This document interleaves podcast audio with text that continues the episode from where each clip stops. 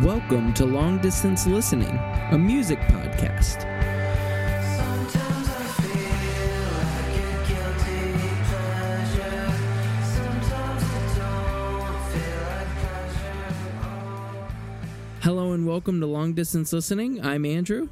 And I'm Nate. Welcome to our part one of our two part episode with Kevin Krauter. We were able to interview Kevin Krauter about his new album, Full Hand, which comes out on February 28th.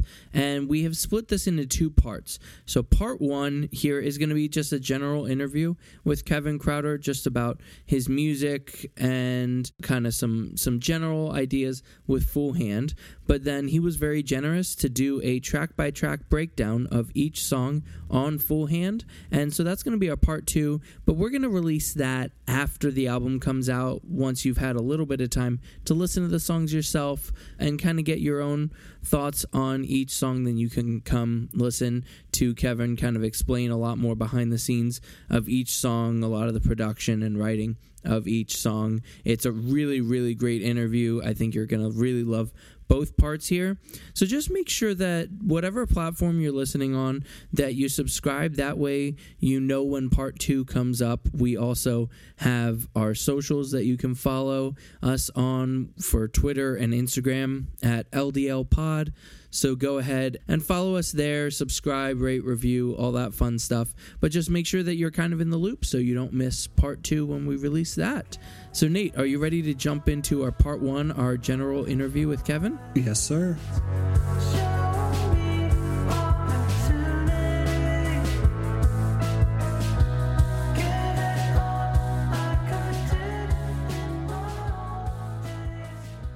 So Kevin Krauter released his first full-length album Toss Up in 2018, and early in 2020, Kevin Krauter is set to release his sophomore record Full Hand on February 28th. Welcome to the podcast, Kevin. Hi.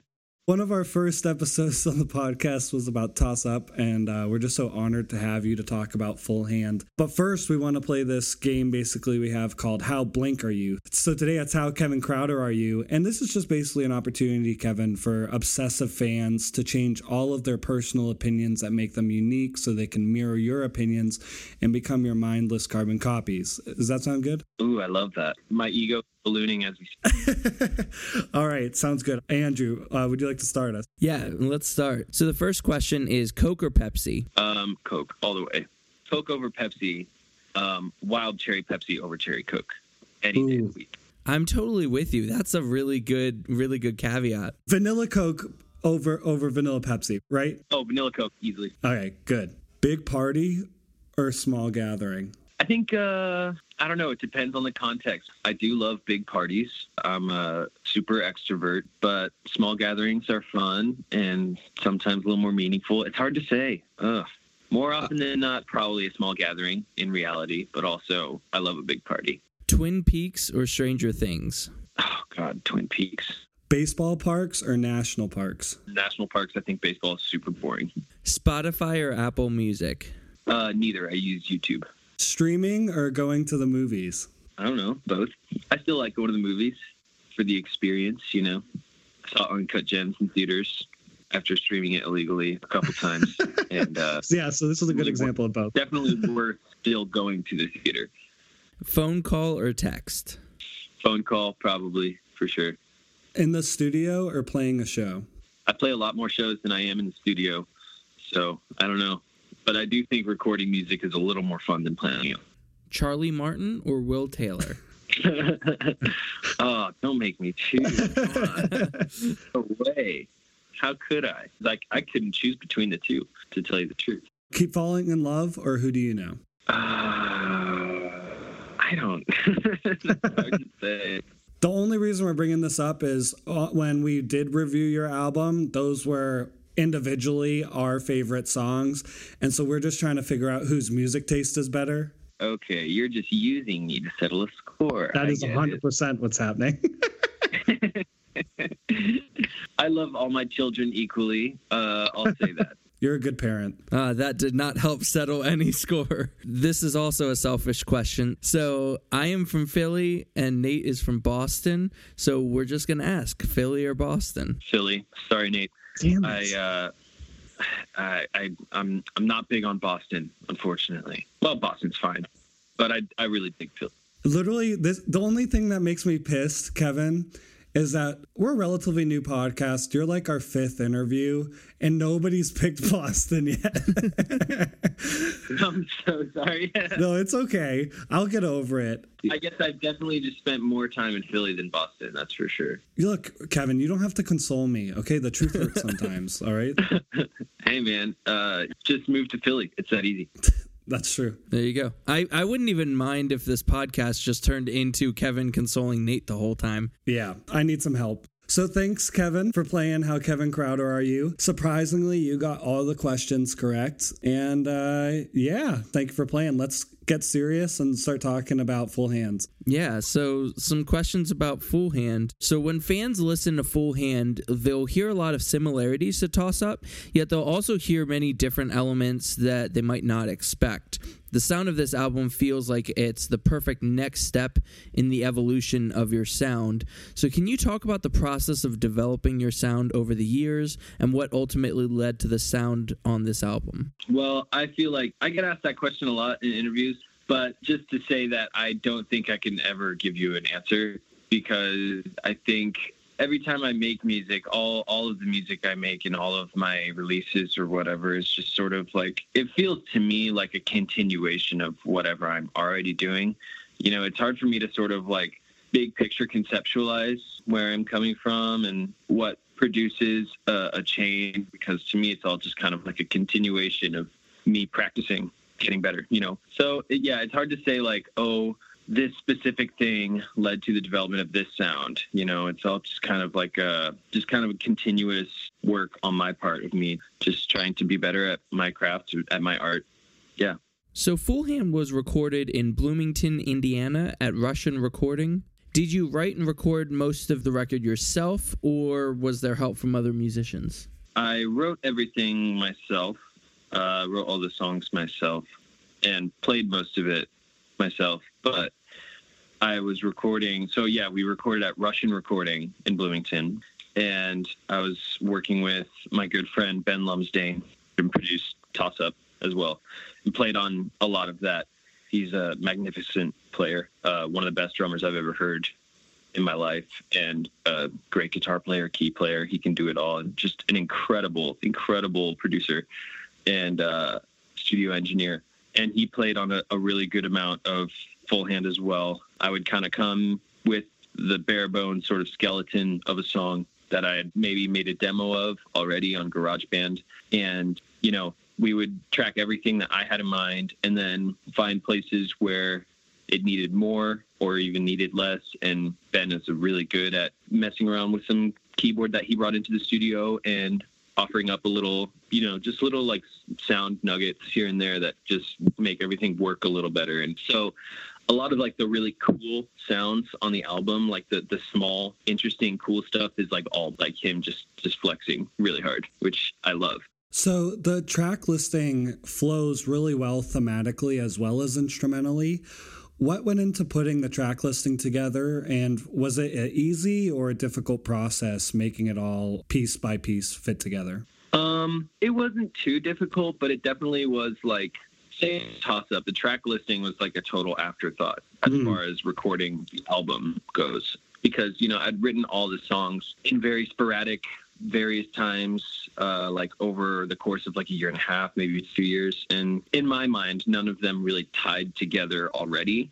They were just songs that I'd written and then recorded and try to stay within a, a sonic theme here and there, but also, you know, not marry myself too heavily to that. But yeah, we didn't we didn't come up with a track list until after the album was like finished basically. Me and Jared and Ben, my two managers, just sort of just texting back and forth like, hey, here's a listing that I came up with. Tell me what you think. And then I'd be like, you know, be nice to start side B with this one. So there was some thought that went into it, sort of collaborative thought. Um, but it definitely was not something that like going into the album, like, okay, it's going to be the sonic journey that starts with this song and then goes into this one and then goes in that, you know, is, is sort of uh, a little bit thrown together, you know, but there was some thought put into it, of course. But yeah, So clearly, your lyrics are poetic while still open and vulnerable. How intentional are you in leaving room for interpretation in your songs while still saying what you want to say? Or is that something that doesn't really come across your mind while writing? being open and vulnerable is like the hard part for me. Leaving room for intention, being overly metaphoric or whatever, or you know, using pretty language in place of like an actual like prose, you know, anything like that. That is something I've fallen back on for as long as I've been writing music. You know, anytime I would write songs, I was always you know just some lyrics that sound pretty but don't really mean much to me, and it was kind of an easy cop out for me because you know being vulnerable and open with yourself, you know, it just takes some maturing to be able to do that. And that's something that, you know, I've always tried to work toward. And so any any instance where it you know, the, the lyrics come across as like open and vulnerable is like that's sort of showing the hard work on my part of like trying to get there. Because to go full tilt, to go like fully open, like right like I think this is why I could never write country music because it's so exposed and bare, you know. Although maybe I could, I don't know. But being, you know, being really explicit, being really open, you know, writing some lyric like "You broke my heart," I don't think I could ever do that. You know, it feels too uh, too exposed. So, like myself, you were homeschooled with a lot of siblings. I have five, you have six. You also, like myself, played on your worship team at church. Yeah. So, I'm working on putting together a homeschoolers only Hillsong cover band called Homeschoolers United and was just wondering if you'd like to join. Dude, that's really funny. Um, I have a funny story about Hillsong United. So I, you know, I grew up hearing Hillsong United in my head, you know, from age zero to uh, like well into high school, whatever, well into college. We went to visit my sister's church in Chicago, the church she was going to at the time, and we're in service. I think I was in high school or something. I'm not sure, but they start playing uh, "Mighty to Save." Mm-hmm. by Hillsong. As soon as it starts, I'm like, all right, here we go. I've heard the song a million times. And then for some reason, this song starts, and then they like, wait, what? That was really weird. And I'm like, I turn over to my sister. I'm like, did they, did they just play like a tiny bit of that? Song? Like, why did they just play a tiny bit of that song? And she's like, what are you talking about? They played the whole song. And I was like, but no, like they, I only heard like 30 seconds of it.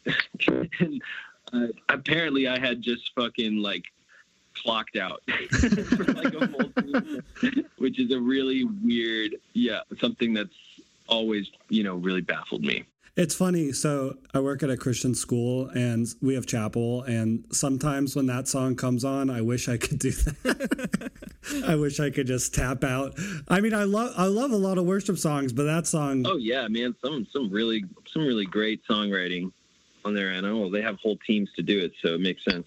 So, what is something that you found to be a negative correlation between your upbringing in a religious home and your view of self? I mean, there's obviously, as with anyone, there's stuff that you grow up with, just baggage that you grow up with that takes serious effort to shake loose and sort of reevaluate yourself through that and whatnot. And I really, I hold no grudges against my family, my parents, or the, my, you know, the people around me growing up because I had a really comfortable life and really happy life. I, I loved hanging with my siblings. I loved being homeschooled. I love hanging out at church with my friends. I love playing drums on the church band. You know, there's there's stuff that I'm not proud of, like the fact that I thought uh, being gay was uh, a sin and unnatural for uh, most of my life. You know, obviously that shit is like, uh, yeah, that sucks. But I don't believe that anymore, and like no one in my family does anymore. And like I just recently came out to my family as bisexual, and it's like really cool that shit's just totally different now you know? And there's a lot that i'm really grateful for about my upbringing even though my my beliefs are very different now. But you know it's it's it's hard for me to hold any grudges about it although i can. Man if someone gets me talking about weird church shit and weird Christian culture shit for like hours. We'll we'll try to refrain from that, though. It would be so fun for us to do. We- We're not going to go down that rabbit hole. So for me, if I had to sum up the main lyrical concept of the album in one sentence, so when I feel flawed, all it takes is a change of perspective to see the beauty that is there. Is that somewhat accurate? And if so, how instrumental was writing this record helping you get to this point mentally and emotionally? And if not, what is kind of that summation for you? Yeah, I don't know. I think I think that that makes a lot of sense, and I don't think I've gotten to that point. I don't think there's any big getting to that point. I think every day is a struggle to get to that point. Every moment, you know, and I think that's something that more than like a big picture, like oh, I'm fixed now, you know, like oh, Yeah. oh, I just had to change my perspective, and now I'm now I'm just happy.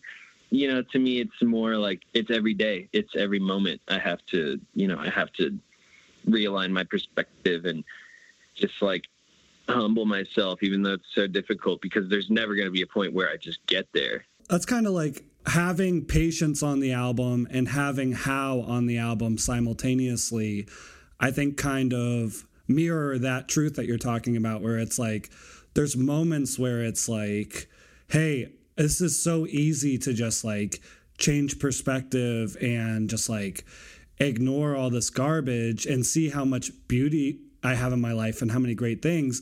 And yet with how it's like this still seems unattainable and like the the struggle within that. Yeah. Well, because, yeah, I think, you know, it's ultimately a mystery. It's ultimately, there's no formula, there's no cheat book to finding happiness. It's always a mystery. It's always a struggle and like a wrestle to find how I can see a way out from my mental and like mumbo jumbo that like clouds me from being myself and being honest and like, you know, letting love dictate my attitude and my reality rather than my anxiety. It's always a mystery. And I'm always asking how that works and how that happens. And anytime I come across it, it's always on accident. It's always what I least expected. But in the same way, like what I always knew, you know? So for the album artwork, first off, it's an incredible album cover, and you used a photo by Catherine Thomas, uh, who's a photographer from Indy and a friend of yours. What struck a chord with you when you saw this picture, and what made it kind of stick out as as the album cover? Well, she took that photo like three years ago on her iPhone, actually. That's just an iPhone photo. she posted to Instagram. And the minute I saw it, I was like, oh my God, so sick, so breathtaking. Like, I eventually I want to use this for something. And when we were talking about, I mean, we started recording this new album and the question came around. I'm like, okay, what are we going to do for artwork? I was just like, yeah, fuck it. I'm doing this photo totally, you know, and, um, I, I would love to support my friend and uh, use something that's close to me, something that matters to me and makes me feel happy every time I look at it, you know? So your tour with Howdy and Caroline Says was sensational. I was at your Boston show. How'd you enjoy the tour with them? Yeah, that was one of my favorite tours to date, for sure. That whole crew is just so lovely. And yeah, touring with people that feel like people I would just hang with normally is always a delight. You know, it just makes everything so much more like easygoing and you know, obviously there's still some stress involved in in anything tour wise, but yeah, great fucking people that I look forward to hanging out with every night. So you're headlining a tour uh, soon after the release of Full Hand. The tour starts in St. Louis on March 12th and ends in Nashville on May 3rd. What are you most looking forward to on this tour? um, hanging out with Slow Pulp and Divino Niño and everyone I know who's going to South by. That's really the the one thing I care most about is just hanging out with other people. I, I like playing shows and I like performing and you know meeting fans and whatever, getting out there.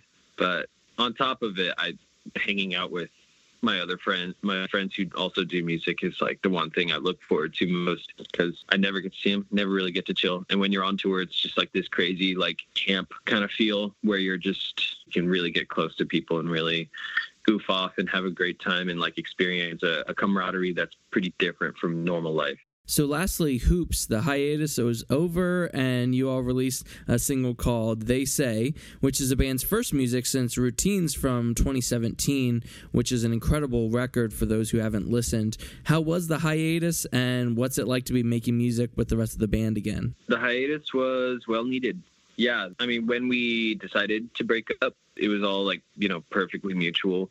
There was really there was no animosity. There was personal life stuff that contributed to us coming to the conclusion we had to like cancel this tour. And then from that, we're like, you know what, maybe we should just take a break. And everyone was like perfectly on the same page. We all had plenty of other shit going on anyway. That was like right before I did my first tour for Toss Up and yeah it was really well needed and now coming back it just feels like way more focused but now we're actually about to go to the studio tomorrow for like seven days for like round two of tracking and mixing for the new album so yeah it's way more fun i mean we just made that new music video you know like the first video we're like really really stoked about That's such a sick music video for those who haven't seen it. yeah, we were working with these guys that run a small production company in Philly called Powered by Wind. Oh, not in Boston, in Philly. Cool. Yeah. yeah. But yeah, that was really fun. Um, working with people who have like, you know, such a cool, fun vision for things got us really stoked to do, to do more of that. And yeah, playing shows, playing a few shows here and there has been really fun, really cool to play new songs live because there was like a solid like two years, maybe a year and a half where we didn't play any new songs like at all. And it just got so tiring, like just so tedious. But now half of our set is totally new songs that no one's heard, and it's like really fun. And everyone's just way more excited about stuff. I think the new songs feel more like us, feel more real. Um, we're like taking our time with shit and really putting in a lot more effort than we did last time around. I think because I think all of us is you know a year older and uh, a year wiser. I think we all have a, a, a little more of a clear head about things than we did first time around. All right. So again, Full Hand comes out on February 28th, 2020 on Bayonet Records. Pre-order a copy. We already have the transparent yellow vinyl pre-order, so get on that before they sell out. And Kevin will hopefully be in your neck of the woods sometime between March 12th and May 3rd. So make sure that you check out his tour schedule and get some tickets to support Kevin. Yeah.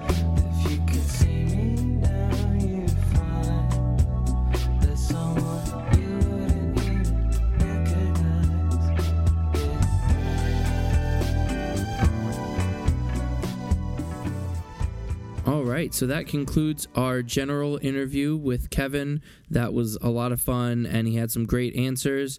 Now, again, we're looking forward to part two, where we can do our track by track breakdown of Full Hand. So make sure, again, that you're subscribed to the podcast. That way, you know when part two comes out. You can also find us on our socials at LDL Pod on Twitter and Instagram. You can even email us at longdistancelistening at gmail.com if you would like to. We'd love to hear your thoughts on this episode and just on the new album in general. So make sure you're reaching out to us through those different platforms so you can be part of the conversation. Thanks for listening and have a great day.